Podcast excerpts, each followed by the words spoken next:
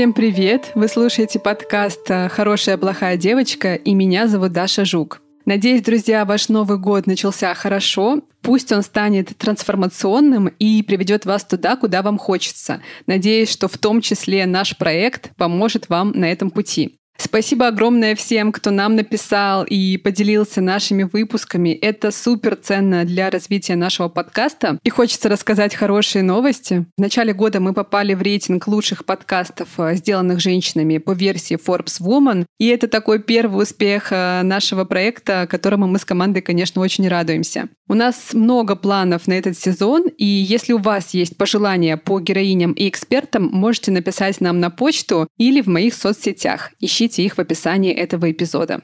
А героиня нового выпуска — моя подруга, журналистка, автор и ведущая подкаста «Психология» с Александрой Яковлевой. Саша создала большую экспертную площадку, куда зовет лучших психологов и обсуждает с ними самые разные темы. От выбора партнера, поиска любви, мифов про секс и сексуальность до создания внутренних опор и права на счастье в темные времена. Я очень люблю и рекомендую этот проект, слушаю его буквально с момента создания, и ссылочку на него я оставила в описании этого выпуска.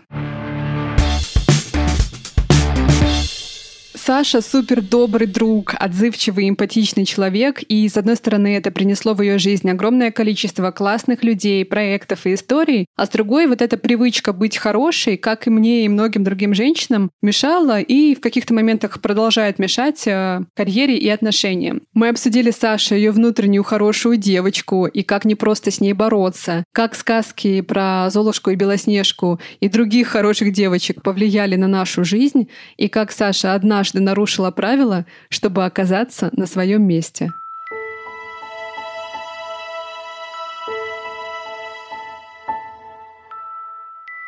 Сашуля. Привет.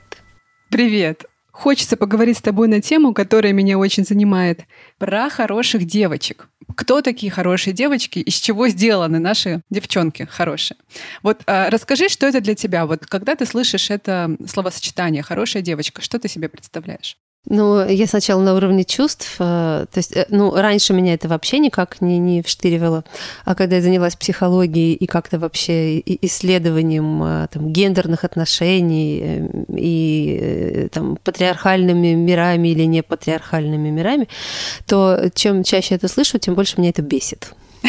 Тебя это бесит, интересно. Бесит бесит. А, ну, смотри, да, э, все просто. Мы же психологи, что если что-то тебя цепляет, значит, э, это есть в тебе или ты этому где-то в себе внутри сопротивляешься. То есть то, э, что никак не возбуждает твоего внимания, это значит, что это проработанные вещи, они ровные, и ты идешь спокойно мимо, и абсолютно никак это к тебе не относится. Если ты вдруг ловишь такие сильные эмоции, значит, это какая-то твоя либо внутренняя проблема, либо какой-то комплекс, либо что-то нерешенное. И это относится лично к тебе. Поэтому хорошая девочка — это я. И это меня бесит. Отличное интро. Окей, ты сказала, что ты хорошая девочка. Вот давай опишем э, тебя как хорошую девочку. Вот что это значит? Что, какие качества, какими качествами она обладает?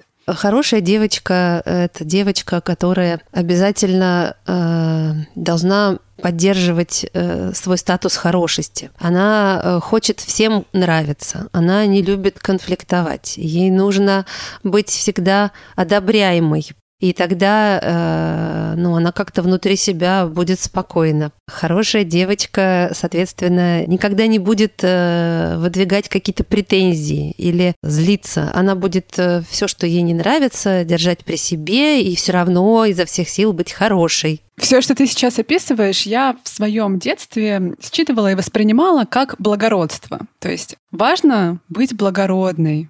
Благородные люди, они прежде всего думают про то, как помогать другим. И в меньшей степени думают про себя, потому что когда они думают про себя, это эгоизм. Думала маленькая девочка Даша. Очень долго думала. Тут еще немножко есть такого самопожертвования. Это же, знаешь, на книжечках мы все выросли, где вот эти вот девушки, которые там ради э, этих своих любимых э, там тащатся за ними вот эти самые жены декабристов, которые бросают свои особняки, слуг и эти белые ручки, которые никогда в жизни не, не держали там э, тряпки, куда-то тянутся за этими декабристами в Сибирь, и там, значит, суровую жизнь познают. Вот это вот какое-то героическое самопожертвование, такая женщина, которая во имя от чего-то там живет, и это во имя становится главнее, чем ее собственная жизнь. А я правильно тебя понимаю, что когда ты росла, читала книжки, смотрела фильмы, для тебя это было таким именно идеалом женщины, идеалом русской женщины, да? Женщина, которая жертвует собой, которая спасает, помогает, а, отзывается на все проблемы. Ну да, не обязательно русская, вообще как-то и в песнях, и в кино, и в литературе особенно. Э, эти все женщины, барышни-крестьянки, дворянки, не знаю кто, они всегда вот эти вот такие вот правильные-праведные ну, то есть есть, конечно, какая-нибудь Настасья Филипповна, да, там с огненным взглядом, вот, из-за которой сходят все мужчины. Но это такая антигероиня, да, там женщина полу, полубес, полудьявол, полу, опять-таки какая-то вот непонятая, непринятая, мечущаяся душа, заточенная в своем там женственном теле. А вообще есть еще вот эти вот э, сончики мармеладовые, э, вот, которые там в общем, на каком-то сложном пути находятся, а потом перерастают во что-то большее именно э, благодаря какому-то там самопожертвованию, самоотречению. Вот угу. у нас же такие героини воспевались. Даже та же Машенька, которая там в избушку там пришла к медведю, она что сначала сделала? Она там все убрала, все помыла, да, все разложила по местам, или там это вот Белоснежка то же самое. Что она делала? Обштопывала, значит, аптировала э, в европейской сказке гномиков, а в нашей семь бактерий. Значит, это прекрасная девушка и семь мужиков. Вот она, значит, что? Братцы ее названные. Она их там все, хозяйство вела, вот эта красавица писаная, она там, они не валялись у ее ног и не кричали, боже, какая ты богиня, мы сейчас тут будем все делать, чтобы ты только на нас посмотрела. Нет, она этих семь мужиков, потных парней, э, красавцев полувозрелых, она их обстирывала, обштопывала, значит, э, и убирала им.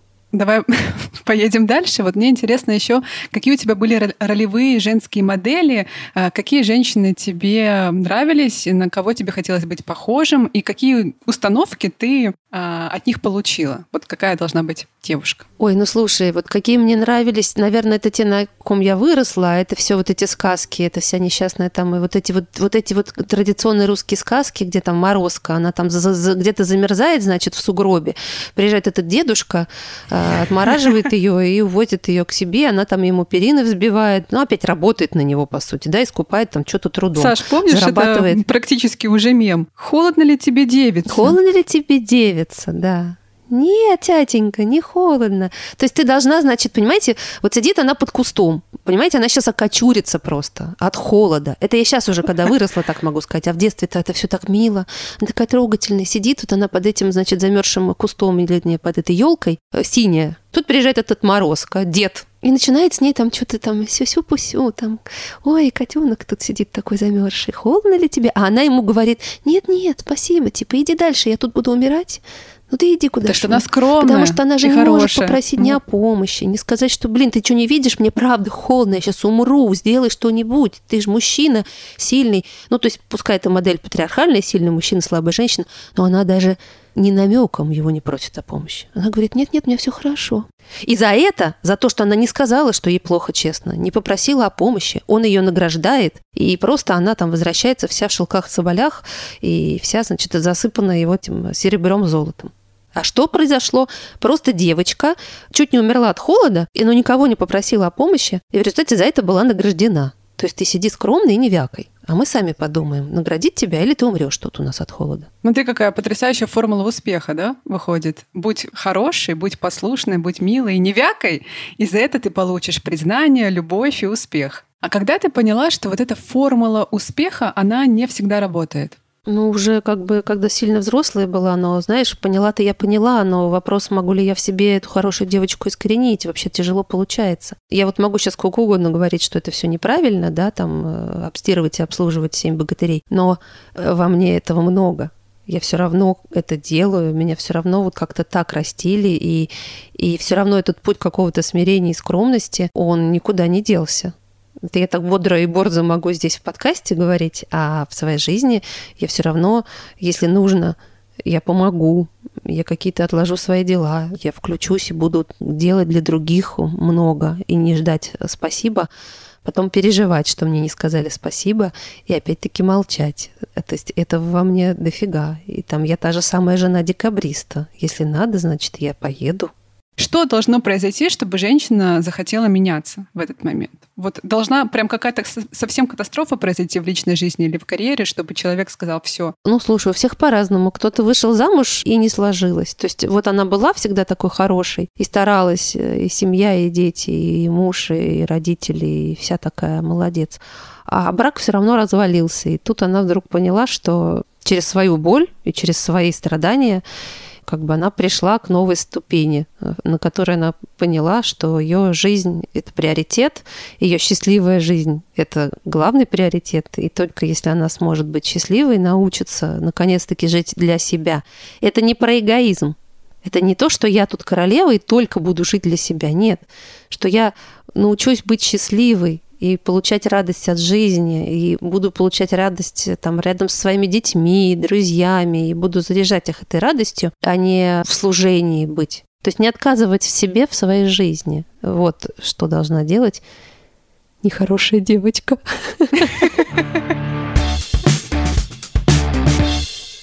А, давай поговорим с тобой про карьеру и работу. Вот э, хорошая девочка, да, хорошая девушка хорошая женщина Саша, а, работала на разных работах, да, в разных местах. И вот эта хорошесть, она я так предполагаю, во многом приносила бонусы. Угу. Я даже сужу здесь по себе, что, конечно, ты как хороший ответственный сотрудник многим нравишься. Нравишься своим работодателям, потому что на тебя можно положиться, потому что ты а, не профукаешь дедлайн, ты все там сделаешь. Возможно, возьмешь на себя дополнительную нагрузку или выйдешь на работу в воскресенье, не будешь жаловаться. Конечно, такие люди очень нравятся. А вот расскажи, как проявлялась твоя хорошесть на работе и в какой момент тебя начало это напрягать? Что стало напрягать? То, что, например, ты делаешь сильно больше, чем на, на самом деле, наверное, нужно. Ты там жертвуешь личным временем, там общением там с близкими, потому что ты в выходной несешься на работу, тебе нужно что-то сделать, какие-то вещи докрутить, а, или кто-то, например, там сорвал дедлайны, и из-за этого у тебя ну, там, не выходит э, сделать вовремя проект, сдать его. И ты ну, как бы, можешь сказать, вот этот человек профокапил дедлайн, поэтому проект в понедельник сдан не будет. И можете вот его, пожалуйста, поругать за это. Но ты не будешь этого делать. Ты поедешь в свою свободную субботу, исправишь все те ошибки, которые сделал другой человек, потому что для тебя важно в срок сдать проект.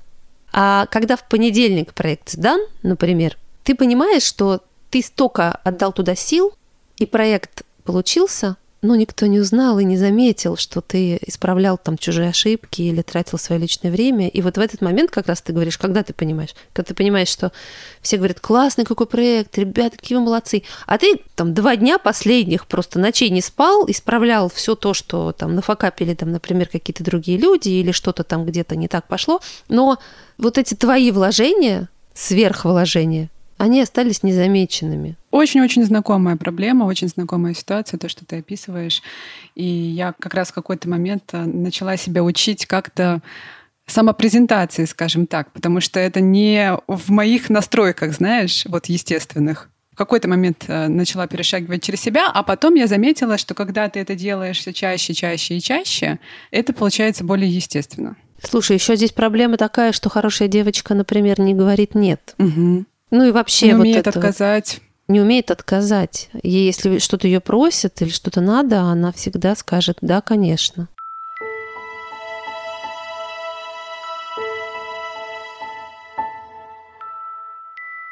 В общем, мы с тобой поговорили про то, что хорошие девочки очень много берут на себя, а хорошие девочки не умеют говорить «нет», а еще хорошие девочки не умеют просить то, что они заслуживают. Ну, слушай, я... Э, это, я не знаю, относится к хорошей девочке или нет, но я очень, мне кажется, достаточно объективно. И я не люблю обвинять других людей. Я считаю, что, ну, как бы обвинять других людей, это всегда как бы, опять-таки, ответственность э, скидывать себя. Надо сначала разобраться, а что ты в данной ситуации себя представляешь или что ты сделал или нет. И вот последствия как раз этой истории про хорошую девочку, когда ты, например, думаешь, ну вот я уже тут столько всего сделал, я такой молодец, значит, э, ну все сроки соблюдены, все проекты сданы, все на пятерочку. И я заслужил там, да, повышение или зарплату, или бонус, неважно что, выходной, и идешь сознанием того, какой ты классный, разговаривать об этом. И тут тебе говорят, не, ну подожди, типа, за что? Тебе там повышать зарплату или с тобой, например, там выходить на новый уровень там должности. Ты говоришь, ну как же, ну вот же, вот все, все, все. И тут выясняется, что ты же такой хороший, и, как я уже говорила, все твои а, суперскиллы и все твои надрывы остались заметны лишь тебе. То есть тебе говорят, ну, конечно, ну да, ну проект сделан, классно, молодец. Но никто не знает, какой ценой это сделано. Поэтому и оценить твою работу объективно никто не может. И ты-то про себя зная это идешь. То есть ты со своим знанием пришел к человеку, который фактически просто принял твой проект и сказал, молодец, справился. Но он даже не в курсе, что ты там переработал, переделал, пере, там, выложился на 250%, потому что ты скромно об этом промолчал. И ты выходишь там без тех бонусов, о которых ты хотел поговорить, потому что обнаруживаешь, что а по сути о твоих этих супер-мега-компетенциях никто, кроме тебя, не знает. А значит, ты можешь обижаться на начальника или там на судьбу, но по сути это твоя проблема. Ты вот со своей скромностью или что там в тебе есть, не доработал вот эту вот окружающую действительность. Ты пока всех спасал, остался незаметным.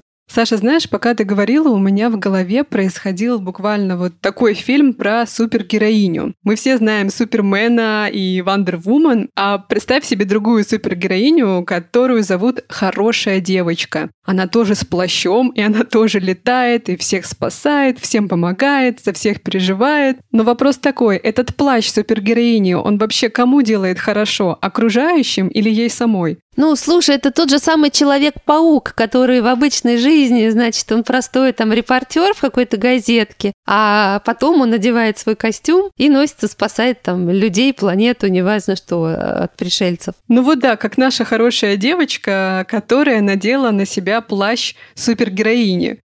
Ну, ты знаешь, Саш, я вот сейчас очень четко для себя понимаю, что для меня образ э, супергероини, хорошей девочки, которая всех спасает и всем помогает, больше вообще не интересен. И мне кажется, гораздо более здоровой и честной другая история про другую супергероиню, уверенную в себе, смелую, свободную, которая четко ставит границы, четко артикулирует, чего на самом деле хочет, которая не берет все время ответственности за чувства других, и для которой ценность собственных чувств и собственный комфорт — это не про эгоизм, а скорее про качество жизни. Я бы вот так сформулировала. Ну вот раз уж мы про сказки с тобой, да, заговорили, вот наши сказки, на которых мы все росли, вот это ты все время как бы недооцениваешь себя, через эту недооценку тебя недооценивает весь мир, и в итоге у тебя ресурс как бы заканчивается потихонечку. Но так как во всех сказках есть волшебство, то там обязательно есть э, какая-нибудь фея крестная или какой-нибудь добрый волшебник в голубом вертолете. То есть какая-то мистическая поддержка, и что как бы вот добро победит зло. Там всегда вот так. То есть ты делай добро, и чем больше ты его делаешь незаметно, тем как бы лучше э, для тебя. Это ну, такая парадигма, в которой мы все выросли. И сейчас очень многие там психологи говорят, что вот это та самая ловушка, в которую очень многие попали. Потому что вообще-то добро не всегда побеждает зло. Ну, то есть нет, где-то в конце концов, в конце там веков э, мы все верим, что оно победит. Но вот в моей конкретной жизни, в твоей или в чьей-то еще частной, часто ты максимально там делаешь добра, а встречаешь в ответ зло. И нет у тебя этой феи крестной или доброго волшебника. И единственный, на кого ты можешь рассчитывать, это ты сам. Мне сейчас вспоминается а, сказка про Золушку. Ведь Золушка, она как раз вот классическая хорошая девочка, которая очень долго слушала то, что ей говорили окружающие, жила согласно их ожиданиям, а, сидела себе а, спокойно, да, и перебирала этот горох, очень трудолюбивая, хорошая Золушка. Но потом, когда Золушке захотелось на бал, и у нее не получилось до этого бала добраться вот какими-то способами легальными, Золушка нарушила правила. И вот тогда у Золушки случился успех, потому что она попала на бал. Вот э, расскажи мне, были ли у тебя ситуации в твоей рабочей жизни, в карьере, когда ты нарушала правила, и это как-то вознаграждалось потом? Ну да, были, но опять здесь вот с точки зрения Золушки это не, не нарушение правил. Знаешь, это наоборот. То есть э, Золушки ожидали задание там все помочь, очистить, перебрать. И она, когда все это и сделала, только тогда она уехала на бал, и то ей разрешила фея крестная. Это по иерархии немножко постарше, чем злая мачеха. То есть Золушка всю работу выполнила, все, что должна была хорошая девочка сделать, она сделала. А потом пришла добрая волшебница, дала ей платье, туфельки, карету и так далее, и отправила на бал. Поэтому по иерархии старшинство было соблюдено, ей разрешили. Вот я примерно та же самая Золушка. То есть все равно правила я не нарушаю, но есть какие-то возможности договориться с собой, когда, в общем, это можно истолковать по-разному. Э, то есть, э, что конкретно про мои какие-то истории? То есть, я долго работала на телеканале, на «Дожде», и я там занималась всякими организаторскими, продюсерскими, редакторскими задачами, а мне было интересно себя попробовать в кадре. Мне как-то казалось, что мне это может получиться, и это была такая как-то амбициозная задача, и совершенно непонятно было, как это делать. Вот. И в кадр я попала абсолютно случайно. В тот момент, э, вот когда я стала ведущей программы «Нобель» Дмитрием Быковым, у нас по плану было, что у Дмитрия Быкова будет собеседник. С ним будет в кадре кто-то, с кем он будет вот обсуждать этих э, лауреатов Нобелевской премии по литературе. А я была его там верный соратник, э, редактор, продюсер, в общем, организация всех съемок и логистика, и подготовка всех материалов по программе по теме. Тут нам нужно сделать небольшой дисклеймер. Телеканал «Дождь» и Дмитрий Быков признаны Минюстом иноагентами. И вот был назначен день, когда у нас должна была состояться эта первая съемка. И гость, с которым Дмитрий Львович Быков должен был говорить, не приехал. А съемка любая – это затраты, это есть уже как бы вызванные люди, которые должны получить какие-то деньги, на это уже потрачено уйма времени и сил – и перестроить точку ты не можешь. То есть остаться в кадре один в этот момент твой спикер уже тоже не может. У тебя технически это невозможно сделать там за три минуты. Вот, э, и нужно спасать ситуацию.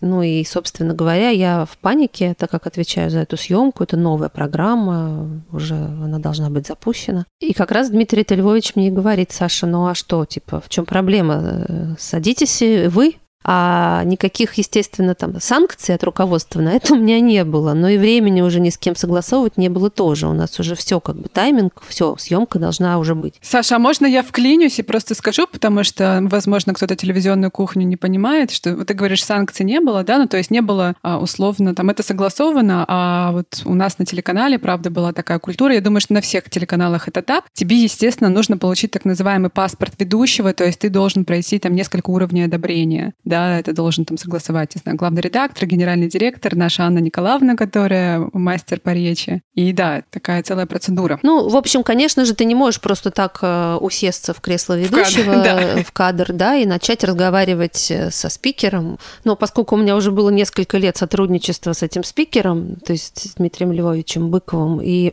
ситуация была патовая, ну, я поняла, что как-то надо спасать ее, и, в общем, вот таким образом я просто побежала в гримерку, попросила срочно там что-то как-то сделать мне с лицом, одела какое-то платье и в ужасе э, села в кресло напротив Дмитрия Львовича. Ну и все получилось.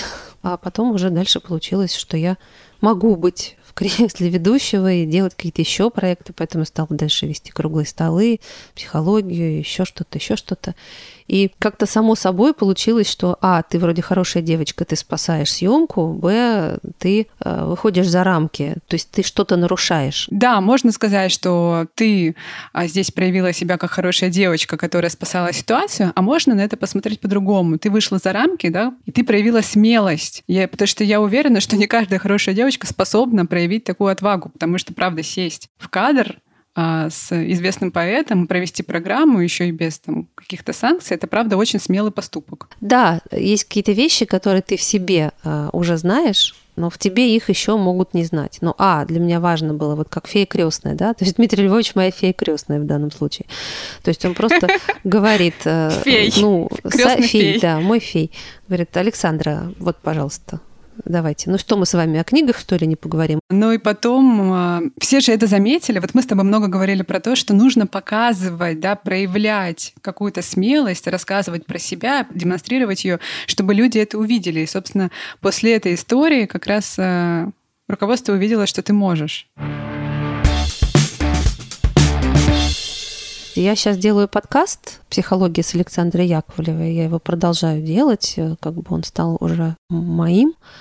И вот история про хорошесть. Производство подкаста, ты подкастер тоже знаешь, требует каких-то финансовых вложений. То есть каждый выпуск конкретно стоит денег, потому что нужно а, оплачивать там работу, аренду студии или техники, или монтажера, помощи, услуги. Ну, то есть есть количество а, затрат, которые каждый выпуск стоит. И это подкастер оплачивает из своего кармана. Монетизация подкаста – это не как на Ютубе, ни одно прослушивание равно там 1 рубль. А несмотря на мои 17-18 миллионов прослушиваний, это не эквивалент в деньгах. По деньгам это ноль. Заработок подкастера – это рекламная интеграция. Вот, партнерка какая-то. Нету рекламы в выпуске, значит, ты ну, оплатил его из своего кармана. Вот э, я хорошая девочка, знаю, как важно и нужно делать эти выпуски, потому что у меня огромная аудитория, которая, в общем, ждет, благодарит, и я это очень ценю.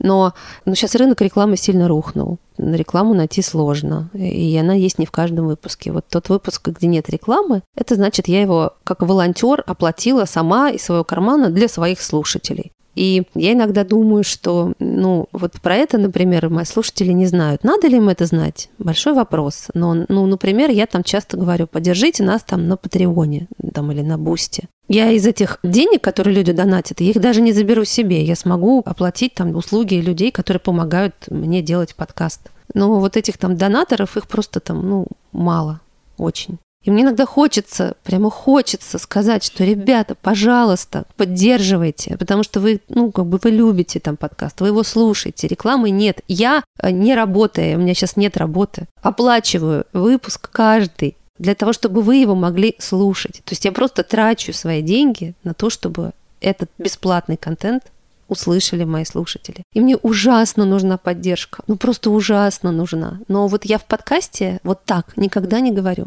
Я говорю, мы будем вам очень благодарны за ваши донаты, потому что я хорошая девочка. Вот сейчас у тебя здесь я вот, вот такими могу словами сказать, потому что это вот не мой подкаст. Да? Вот в своем я так не скажу, в твоем могу. Я это все оставлю. Супер, Саша, так и надо. Мне он на самом деле очень нравится, потому что вот когда, мне кажется, ты это все артикулируешь, в этом очень много силы и веры в себя. Но это подкупает, на самом деле, это подкупает, и я думаю, что если мы себя не полюбим и не поверим, никто не поверит и не полюбит. Ждем донатов, предложений по работе и сотрудничеству. Все ссылки есть в описании. Супер.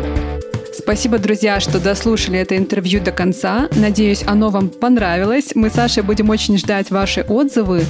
Пишите ваши комментарии и ставьте звездочки в Apple iTunes, Казбоксе или там, где нас слушаете. И не забудьте на нас подписаться, чтобы не пропустить новые выпуски. Услышимся совсем скоро. Пока-пока.